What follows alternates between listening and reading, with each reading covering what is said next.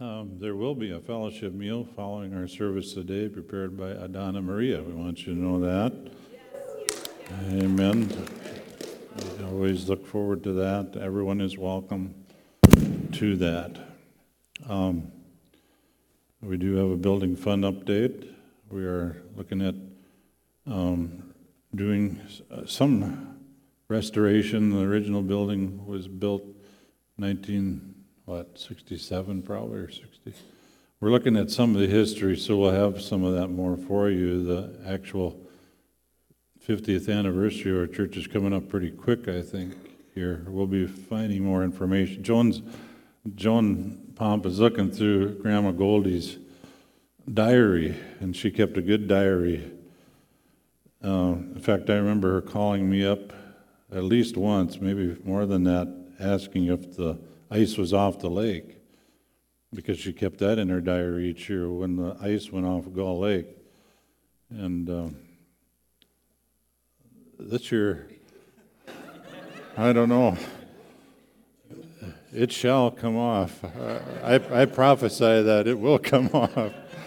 At some point here, it'll come off, but I don't know when. But, um, but yes, our, our building project there, some things to restore in the original building, but also some finishing things that we never did totally get done in our newer building here. And so it's a good sewing opportunity. Uh, you can see up there where the numbers are. They're coming along, coming right along, and so we're thankful for that. As far as our tithes and offerings, we don't pass a plate, but we do have boxes on the back of a wall of the sanctuary for you to give of tithes and offerings, and we do pray over them, Lord. And, and you know, that's something when you put it in the box, you know, just pray over it. We endeavor to do that each Sunday, but sometimes we've missed it, you know. But as you put it in there, you know, just pray over it, pray blessing over it, and you know, and our motivation for putting it in is glory unto God and to give unto Him. But really, there's that's like a sowing of a seed, too. And just plant it that way in faith, believing to be multiplied back. So that there's more that we can give. And Lord, we thank you for your blessing on all the tithes and offerings given this week, last week, this month, this year, Lord. We just... Again, we know that you receive them as high priest in the spirit realm, and so we give them as unto you in Jesus' name. And um,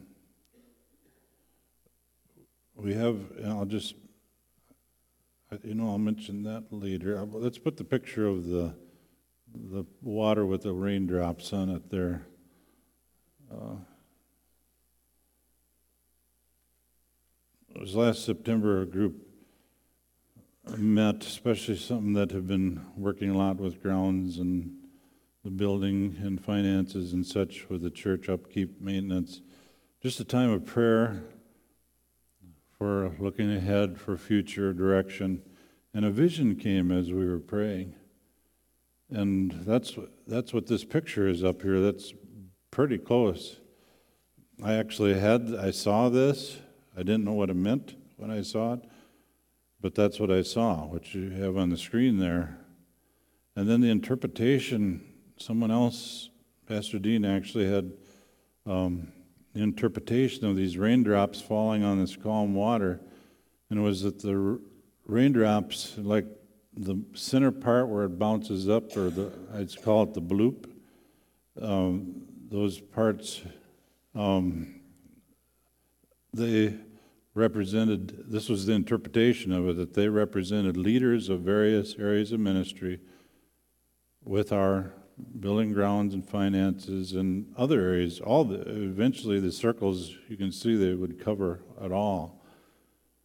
And, um, and the circles around the raindrops represented teams of people, you know, filling in those circles, teams of people working with those leaders. And then eventually the circles, even some of them overlap each other, and that can happen with areas that uh, there's uh, working together on certain things. But some of those leaders we saw as representing deacons or deaconesses. And as I mentioned last week, for the next few weeks, up through next Sunday actually, we are um, asking you to consider prayerfully submitting names of potential servant leaders to minister as deacons and deaconesses. And while we have the same box that has the envelopes for giving back there, has just a blank piece of paper that you can, and again, prayerfully do this, um, but then you could write an, the name of a person on there that you would see in that role as a deacon or deaconess that would be a leader in a given area um, of the church's. You, most of it's like helps ministries, helping with different things in the church. That's what the word deacon really means, is like a helps minister. And uh, so then you can insert it back in the box. You can just put it in the box along with the offerings, and we'll get those. And also, the T C C elders are seeking the Lord for additional elder to join in spiritual leadership here at T C C. And we ask for your prayers as we seek the Lord in this regard. Thank you very much for that. And really the calling of elder, that's, it is like an, a calling. And then what we do is, with this apostolic form of government that we now have, is the names that we receive, the elders go over those in prayer. We pray over those a lot, and then the deacons are appointed. The the elder role is really like a calling, and so there is that difference there. But I prayed over this last week, but I think let's just pray again together. Um, Lord, we believe, we do believe that this vision of those raindrops falling on the water, give us a picture of your desire for us as a church family, and we thank you for everyone in our fellowship, in this family, every part, every single part. And now we ask for your guidance as we come to know your will for those who would serve in leadership roles of, of deacons, deaconesses, elders. We thank you for all the team members that will fill in those circles, Lord. We also see that rain falling in the vision as representing the rain of your Holy Spirit upon us as we endeavor to walk out the plan that you have for us here at T C C. And Lord, we thank you for your empowering presence to do this as individuals and corporately as your people in northern Minnesota and wherever you lead us to go, sharing your good news, Lord. We pray this in the name of Jesus. Amen. Amen, amen. Everyone in agreement said, amen. A while back, I mentioned, you know, Joyce's mom went to heaven on January or December thirty-first, and we've been going through the house there and different things. Uh, we went through some books, and this caught my eye, Holy Humor. I mentioned it a few weeks ago that I might be reading out of it, and there's actually a few things here I'm going to mention today or read. Um, This first one was by like Pastor Arthur Tony, I guess his name is. But uh, he said, eager to improve his sermons, a young pastor bought a tape recorder and recorded one of his Sunday morning services. After dinner that day, he put the cassette in the recorder, this was a few years ago, sat on the sofa, and listen to the tape. The opening prayer, scripture, readings, and hymns came forth nicely. Then came the sermon. When he awoke sometime later, the choir was singing the closing hymn. Huh. Oh. And then here's a quote from Martin Luther. He says, if you're not allowed to laugh in heaven, I don't want to go there. And Jerry Clow- Clower I'm convinced there is only one place where there is no laughter, and that's hell. I have made arrangements to miss hell. I, I believe we all we have or should. Praise God. He says, I won't ever have to be anywhere that there ain't no laughter. Jerry Clower. So, that that is the truth. The joy of the Lord is our strength. And we've been talking about being God's witnesses. You know, we are His servants in the earth, but as His witnesses.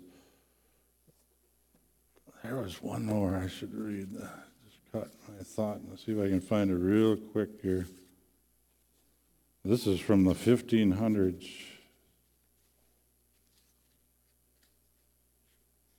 Where did it go? You want me to read it, Lord?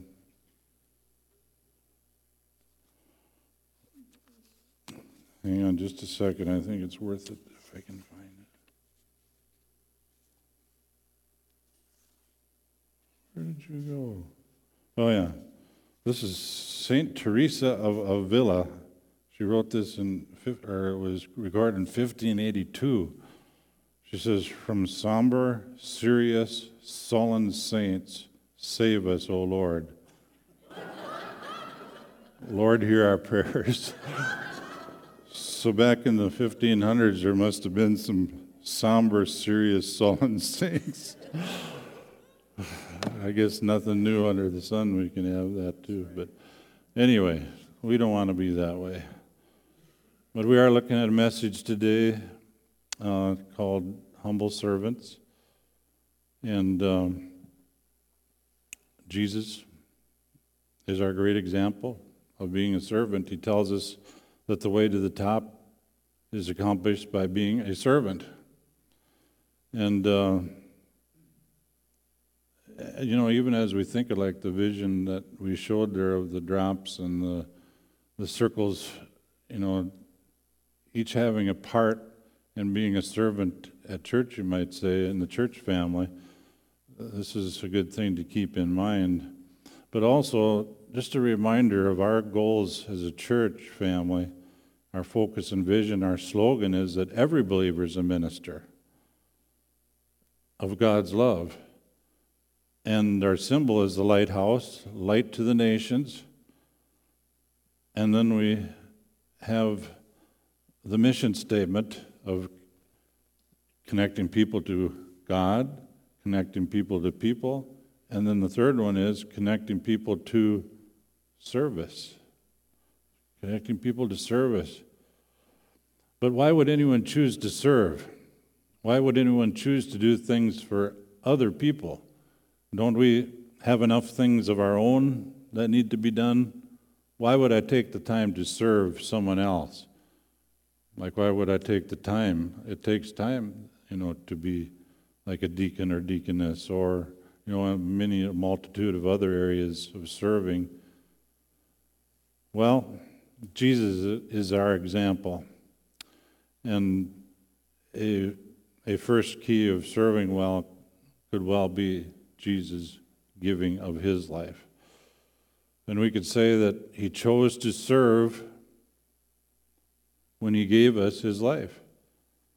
And He gave His life for you, Mark. And He gave His life for you, Danny. And He gave His life for you, Ben. You know, He gave His life for us. Serving implies giving of myself. The choice to serve is motivated and empowered by love, the God kind of love that's in us by God. The God kind of love and the God kind of serving is other-centered. We've talked about that in times past. It's centered on others. It's not self-centered. It's not about me. Now today, Peter is going to be helping me here with a few things, and he's going to be reading some scriptures and a few other things. And we have the first reading here from Mark ten, starting at thirty-five, and Peter will have you do that now. All right. Then James and John, the sons of Zebedee, came to him saying, "Teacher, we want you to do for us whatever we ask." And he said to them, "What do you want me to do for you?" And they said to him, "Grant us that we may sit one on your right hand and the other on your left in your glory." But Jesus said to them, "Do you you do not know what you ask. Are you able to drink the cup that I drink and be baptized with the baptism that I am baptized with?" And they said to him, "We are able." So Jesus said to them, "You will indeed drink the cup that I drink, and with the baptism I am baptized, uh, you will be baptized. But to sit on my right hand and on my left is not mine to give, but it is for those for whom it is prepared." And when the ten heard it, they began to be greatly displeased with James and John. But Jesus called them to himself and said to them, "You know that those who are considered rulers of the Gentiles lord it over them, and their great ones exercise authority over them. It, it shall not be so among you. But whoever desires to come, become great among you shall be your servant. And whoever of you desires to be first shall be slave of all. For even the Son of Man did not come to be served, but to serve and to give his life a ransom for many." You can see here Jesus took a teaching moment as he was here with James and John, the sons of Zebedee. Because, well, like they said, "Teacher," in verse thirty-five, "we want you to do for us whatever we ask."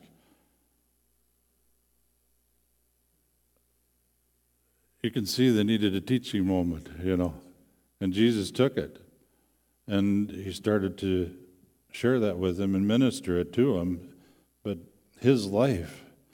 You know, we see that Jesus came to the earth not to others to have others serve him, but rather to serve others. Jesus came to give his life for others, for you and for me. And so that's a key for serving. It's, it shows us Jesus gave his life, and that's what love does. Another scripture on servanthood, and uh, note this happened just before actually the incident that we just read in the previous scripture from Mark nine. Peter? Then he, Jesus, came to Capernaum, and when he was in the house, he asked them, "What was it that you disputed among yourselves on the road?" But they kept silent, for on the road they had disputed among themselves who would be the greatest. And he sat down, calling the twelve, and said to them, "If anyone desires to be first, he shall be last of all and servant of all." Then he took a little child and set him in the midst of them. And when he had taken the child in his arms, he said to them, "Whoever receives one of these little children in my name receives me. And whoever receives me receives not me, but him who sent me."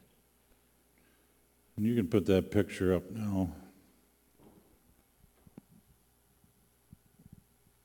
And we see here, actually, the high and great place that Jesus portrays in this, what he said regarding ministry to children. Or we could say serving children.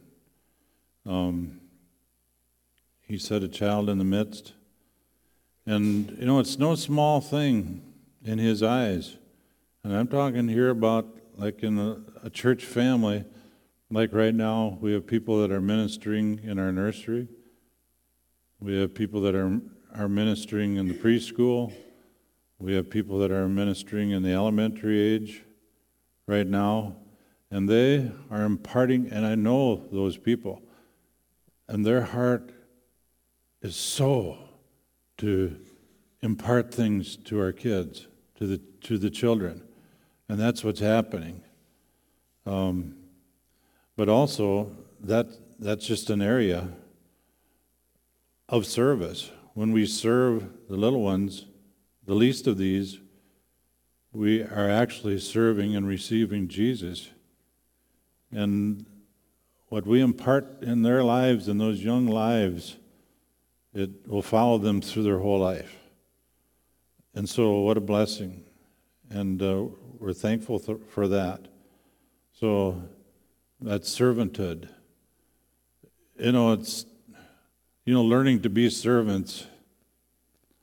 That's one thing when we as, a, you know, as a, y- a young couple, as we have children, I think God give that's one, there's many reasons God gives us children, but one thing he does through giving us children is for us to learn to be servants. Amen? Do you agree? Do you see that?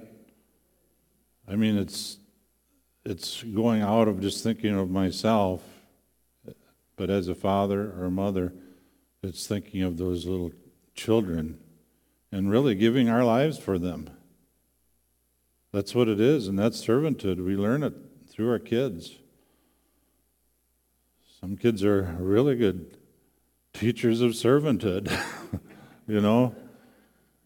I probably was when I was a kid.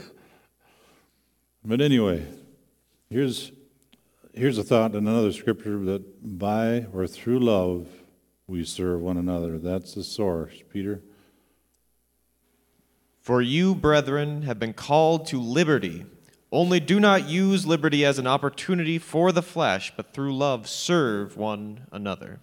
So it's through love that we can really do this right. It's only through love, and it's not my love. My run, love runs short a lot. It's God's love. We simply cannot give true service, really serve in our own strength and ability. We can't do it. The heart and ability for serving comes from another source beyond ourselves. It comes from God. It comes from God's love within us, that agape, the greatest. Here's a true story of servanthood. Now Peter's going to read for us. This is from a Randy Gravett from Newman, Georgia. I broke my belt on my lawnmower, and the part I needed was on back order. Now on Saturday, I mentioned my dilemma to Clay Bot Brogdon, Uh, one of the guys in my small group, and asked him if I could borrow his mower, and he said, well, sure. And I told him that I would get it on Tuesday. On Monday morning, I was enjoying the Memorial Day holiday as much as a man can when he knows his yard needs mowing, when to my surprise, I heard the sound of a lawnmower. I looked out my window, and I couldn't believe my eyes. My yard was covered with men and covered with mowers. It was one of the most beautiful sights that I had ever seen. Clay had rounded up the guys from our small group, and, the, and they mowed the entire yard in twenty minutes flat. They loaded up their mowers, and off they went like superheroes. And I thought to myself, I now know what it feels like to have Jesus mow your yard. Without Jesus, I would literally be in those deep weeds.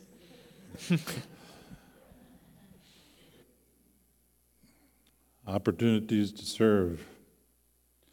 So, another major area, number two, you might call it, Jesus yielded his will to the Father. That's another key of servanthood. He yielded his will. He gave himself and yielded his will.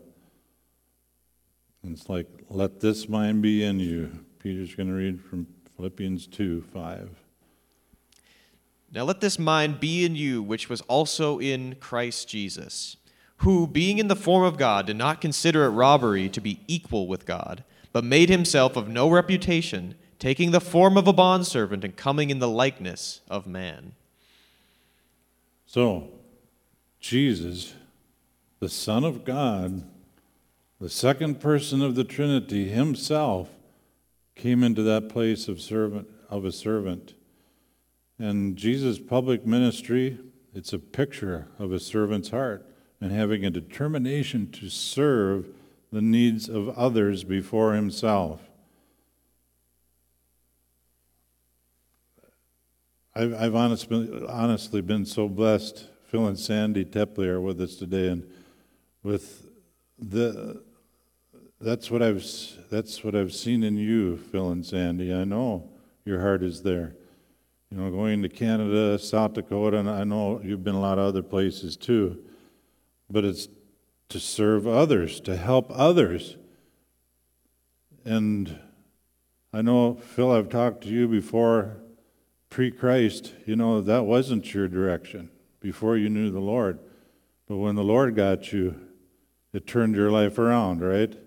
Totally turned you around.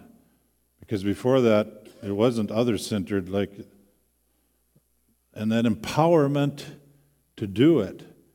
The love to do it and the empowerment doesn't come from Phil or Sandy. It comes from God in you, right?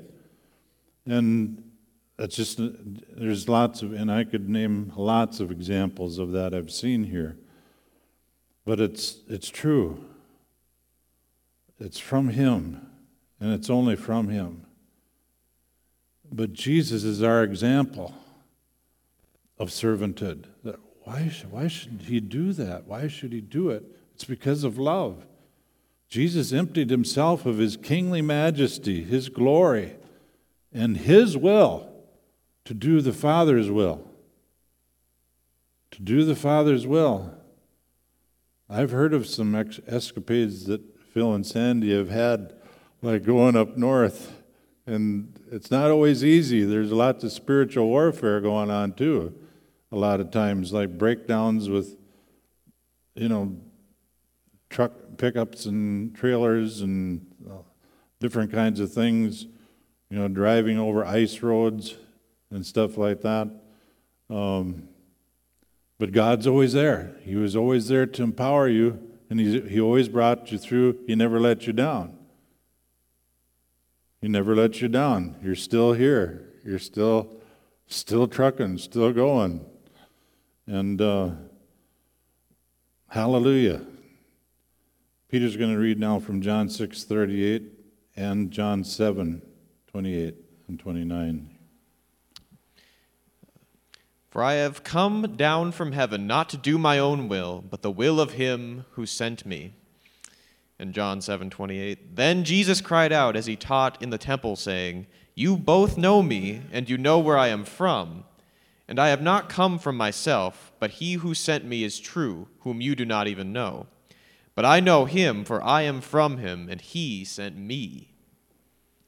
So Jesus was a servant going anywhere the Father sent Him. I know there's times with some of us that we did not feel like going where we knew the Lord wanted us to, but we did it anyway because we knew He wanted us to, and He was always there to help us. He was always there for us. And Jesus on this earth was acting as His Father's representative, and so are you. Why don't you poke that person or somebody around you close and just tell them, you are God's representative here in northern Minnesota. Just let them know that. Tell them, you are God's representative here. You. Hallelujah. Okay, Peter, John five nineteen. Then Jesus answered and said to them, most assuredly I say to you, the Son can do nothing of Himself, but what He sees the Father do. For whatever He does, the Son also does in like manner. For the Father loves the Son and shows Him all things that He Himself does, and He will show Him greater works than these, that you may marvel. So Jesus served by doing nothing but what the Father, His Father God, directed Him to do. He said, I can do nothing of myself. You know what? You can't either. You can't do this will of God that He calls you to do in the earth outside yourself. You cannot serve without His empowering, without His love. I cannot serve.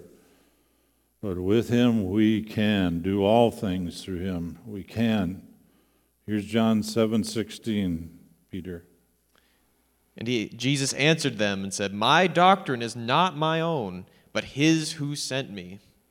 And John eight twenty-eight, and Jesus said to them, when you lift up the Son of Man, then you will know that I am He, and that I do nothing of myself. But as my Father taught me, I speak these things. So as a servant, Jesus, even what He taught and said, He did only those things that His Father told Him to teach and to say and to do. And until the end of His ministry, the devil did tempt Him. He was tempted. He had flesh and the and the spiritual warfare like we do. He went through it all like we do. He knows what we go through in this thing of living that life as His representative. Um, the enemy would try to tempt Him to go His own way rather than the Father's way. But He was an overcomer. Jesus was the first to go that direction, to be that overcomer. And now he li- dwells within us by his Spirit so that we can be the same. Hallelujah. When he was in the garden facing the agony of the cross, his decision wasn't according to his will, but it was rather the will of his Father. Peter? And Jesus went a little farther and fell on his face and prayed, saying, "O my Father, if it is possible, let this cup pass from me. Nevertheless, not as I will, but as you will." So Jesus went through the Father's will. He did the Father's will. And really it is a death to the self, a death to the flesh. But oh, what victory came forth as he came forth from that grave in the power, the resurrection power of the Spirit of God. And that's what is there for us in whatever we encounter in life, in whatever area where he calls us, where we yield to his will to serve. He's going to be there strong for us. And this can be our theme in life too, if if we choose it to be. This choice of serving others is one that only you can make for yourself. Others cannot make it for you. We're going to put something up the, on the screen here. Let's say this together. Not as I will, but as you will, Lord. Not as I will, but as you will, Lord. Now some, you know, we may need to meditate on that some, and, and is that where I'm really at? Have you reckoned with the Lordship of Jesus in your life? I tell you, it's the way to victory. It's the greatest way. It's the best way for our life, to totally yield it to God. And yes, even in the area of servanthood. This way of a servant, not my will and my way, but his whom I serve. Living the way of a servant is what Jesus asks us to do, following after his example for our lives. And then there's the Last Supper example. In his final hours, Jesus affirmed his servant heart. He was the guest of honor at the Last Supper, and he took off his robe and became the lowest of servants. He knelt and he washed the feet of his followers. We see this in John thirteen, Peter. If I then, your Lord and teacher, have washed your feet, you also ought to wash one another's feet. For I have given you an example that you should do as I have done to you. Most assuredly, I say to you, a servant is not greater than his master, nor is he who is sent greater than he who sent him. So, the foot washing there, like today, it would represent serving one another's needs, ministering to one another's needs. And here we now have another true servant story. Peter.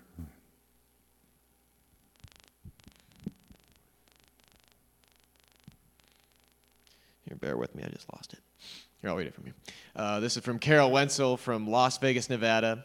Uh, in Christmas nineteen eighty-nine, it was my first alo- I was first alone with my children after the divorce. I wanted to make it enjoyable for my eight-year-old daughter and four-year-old son, even though it was a difficult time and money was tight.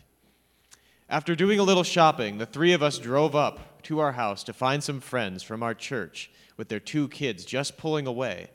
They had decorated the outside of the entire house with Christmas lights and placed a beautiful wreath on the front door.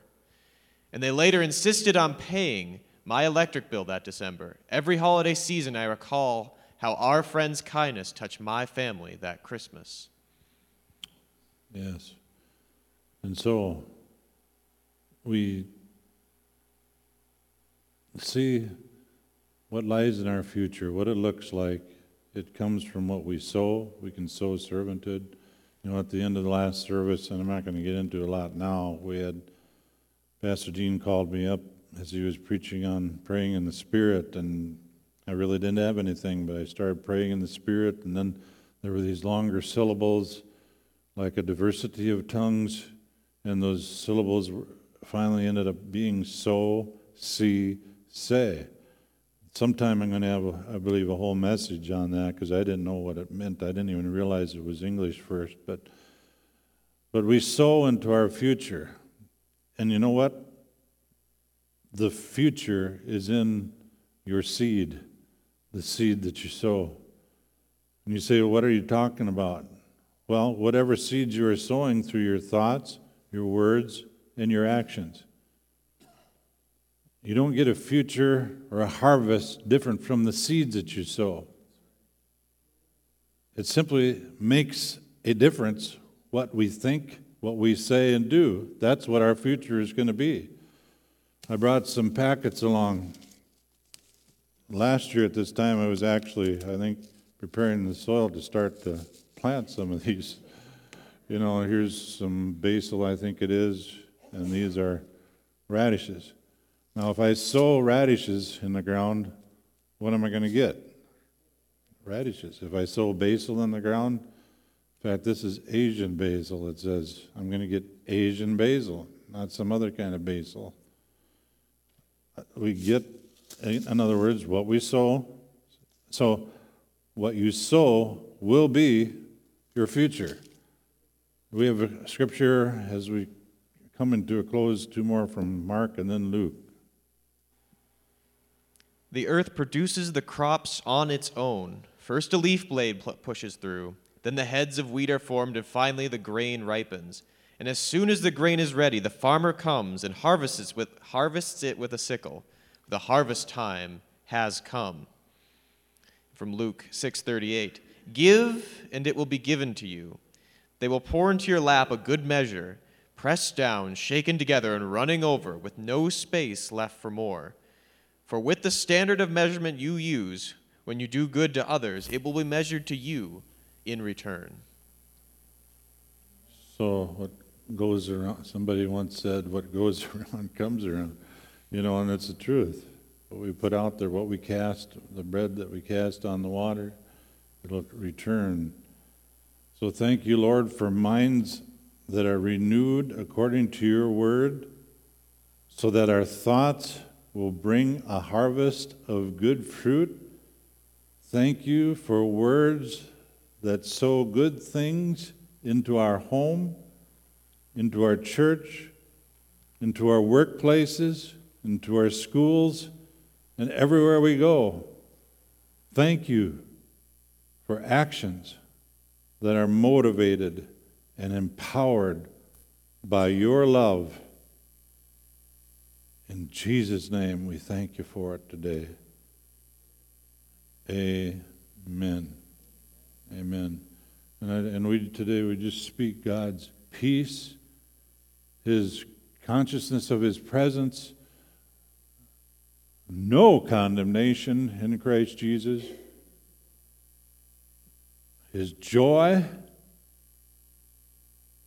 his joy, his joy over us all, so we aren't sorry, sullen, somber saints, right? So from the fifteen hundreds to the twenty, whatever we are, twenties, twenty, whatever we are, hallelujah. And just that note, the worship teams, if we could meet right now, we're going to meet in like this section right here. If you would like ministry of prayer, uh, Pastor Dean's going to be out in the foyer there, and some other ministers with him also that you can pray out there. We're going to have our meeting time here. There's the meal waiting us, fellowship meal too. Hallelujah. God bless you all.